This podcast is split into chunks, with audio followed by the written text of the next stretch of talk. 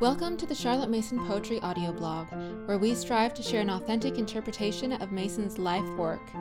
We thank you for joining us and hope you enjoy the program.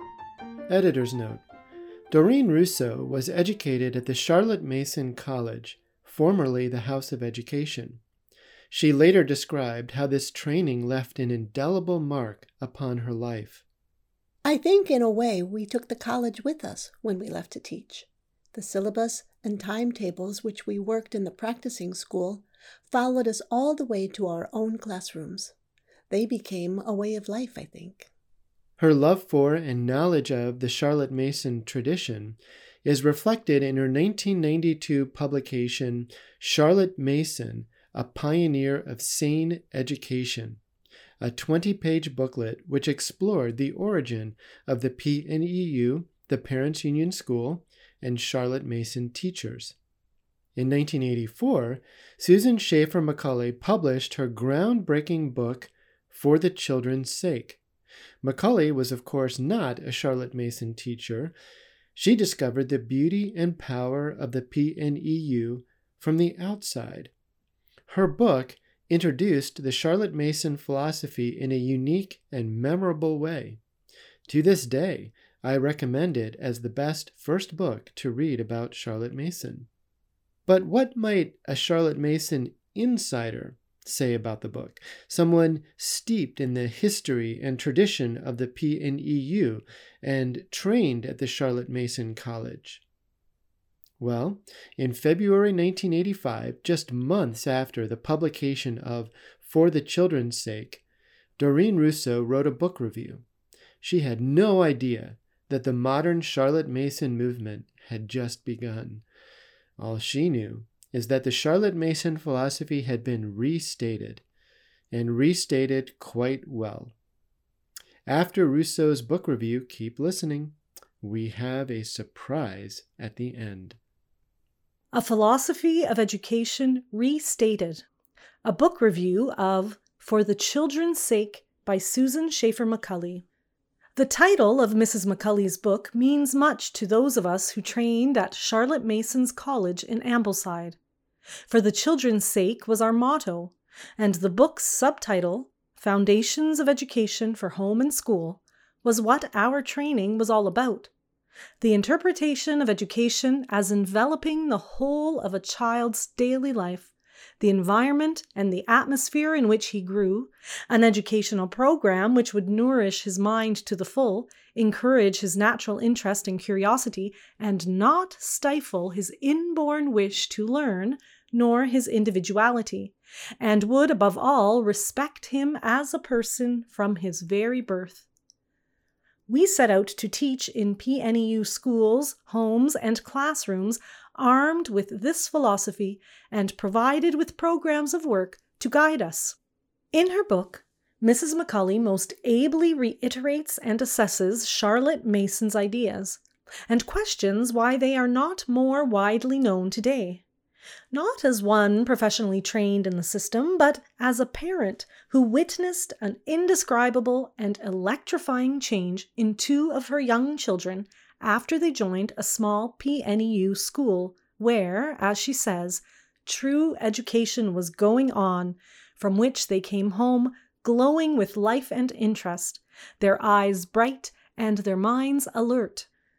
Thereafter, she studied, tested, and applied Charlotte Mason's principles in the bringing up of her own four children, and has spread this philosophy among her contacts in Switzerland, the USA, and elsewhere. As she states in the initial acknowledgments, her book was lived first and then written. Like Charlotte Mason, she realizes that the basis of a wholesome approach to life with children, as parent or teacher, is an appreciation of them as people. Looking at today's world, she sees all too often that children have become the chattels of adults, their worth expressed in terms of dollars and cents the sole purpose of their education being seemingly to fit them for the highest paid job possible. Charlotte Mason built her philosophy on a strong Christian base, and as young parents, the Macaulays had been searching for a practical philosophy of education which would relate to the truth of Christianity. But ideas which are good and true, as the book admits, are not the sole property of Christians. They are shared by those of other religions and by many who follow no religious faith at all. While quoting passages from the Bible in support of Charlotte Mason's concepts, Mrs. Macaulay is careful to point out that a non believer can see their wisdom and truth equally well. She sees Miss Mason's philosophy and her own findings and ideas as being perfectly in keeping with the various beliefs of many peoples throughout the world. The principles of education always remain the same. The details have to be planned so that they are appropriate for the individual, including the time and culture in which he is living. While leading the reader through the essence of Miss Mason's books, yet mindful of today's world, Mrs. Macaulay stops from time to time to reconsider a concept from a rather different viewpoint. Giving a short synopsis of Miss Mason's philosophy as a plan to establish a better educational practice, she speaks, as indeed Miss Mason did in her own day, of the disappointing experience of much school education. But she also reminds us to be tolerant and realistic when scrutinizing any school's curriculum, for there is an overriding compulsion to meet a country's qualification examination requirements. Whether you are already steeped in Charlotte Mason's work or quite new to it, you will find Mrs. Macaulay's book well worth reading, and what is more, enjoyable as well as worthwhile. D. Russo, Charlotte Mason Teacher. In 1978, six years before the publication of For the Children's Sake, Susan Schaeffer Macaulay recorded an 80 minute interview with Joan Molyneux, 1908 to 1986. Molyneux's parents were PNEU members since before she was born, and she was taught at home by a PNEU governess until she went to a PNEU school, Burgess College. Then she went to the House of Education, after graduating, she became a governess, then taught at PNEU schools. Finally, she was principal of the overall PNEU school organization from 1966 to 1974, during which time she was also editor of the PNEU Journal. So she always lived within the sphere of influence of Charlotte Mason. The 1978 conversation between Macaulay and Molyneux represents a historic connection between the old and new eras of the Charlotte Mason movement.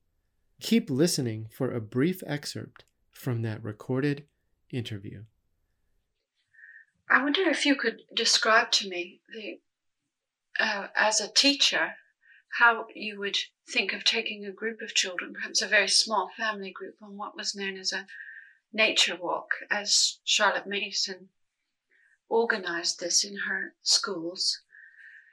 Was it a very structured thing where you, or did you go out with no. empty minds and see what you could uh, find? No. Um, when uh, well, when we were up in Ambleside, we were taken for nature walks, and uh, as a teacher in schools and places, I've gone on a great many, and usually you want, you know where side, the sort of area you're going to be in, and so in your mind, you have ideas of things that you might might find and might look for. And I would definitely um, recommend children who wanted to take pa- papers and pencils mm. because you can't remember everything. And then, uh, if you're going across fields in the summer, see uh, the flowers you could find. Um, in the hedges in the middle of the field, and the insects keeping very quiet. You um, might see for animals, so that um, you'd have some sort of basic idea as the teacher, and then um, look out and find all that you could. Sometimes a lot more than you thought, and um, go out, you know, usually about an hour or something like that, mm-hmm.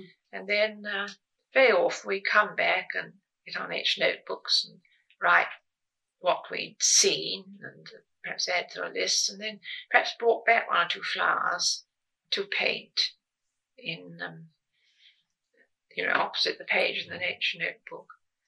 And uh, children, extraordinary, they, you know, come bring things to you and uh, now what's this? Well, if you didn't know, you'd say, well, now put it in your tin or keep in your hand, and we'll look it up when we get home. You'd Mm. look up in flowers. To make it a, a sort of thing that you're all doing together. You weren't the teacher and they the children, because it's easy enough not to know something um, which you find on the way, and um, be involved. And sometimes, I mean, I wouldn't because I couldn't, but sometimes teachers I found they had their own nature notebook and they come back and do it when the children were doing theirs. You know, children would come and talk to them and um, discuss what we were doing, and so they were all doing things together Mm. on the same sort of level. Although the children knew all the time that the teacher um, was the one to whom they could refer.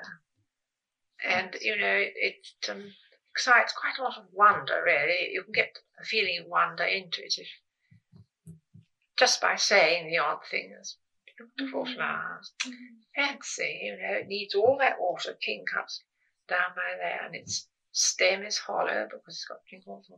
And, you know, just the smallest little things which, you know, people has got to have a lot of scientific knowledge, but just a little something like that. Mm-hmm. And And birds, of course, a tremendous interest in birds. Yes. When I was at school, we used to go out with headmistress before breakfast, bird watching, Mm. and um, you know, finding all sorts of exciting birds before everyone's. up. And the other end of the scale was uh, going out at night, the stars, Mm. which is uh, there used to be astronomy books on the program. I don't think there are now, but it's another thing that fascinates me: Yes. the heavens.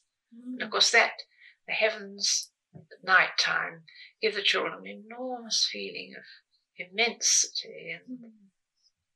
and then you'll get some glimpse into the character of God, really, Yes. because of this.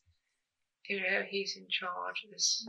Gives quite a different perspective. But it does, it's, is- and it's one you can't really get in any other way. I don't think. I think uh, in you know so simply, right? might reading out a book, but so simply on a evening, perhaps to look at the stars or see a eclipse of the moon, which happens quite often.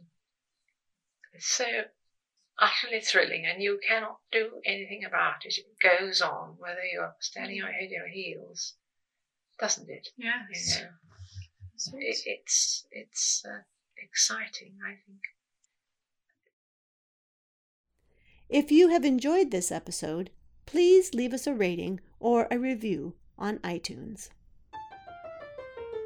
Thank you for listening to the Charlotte Mason Poetry Podcast. We hope you enjoyed the program.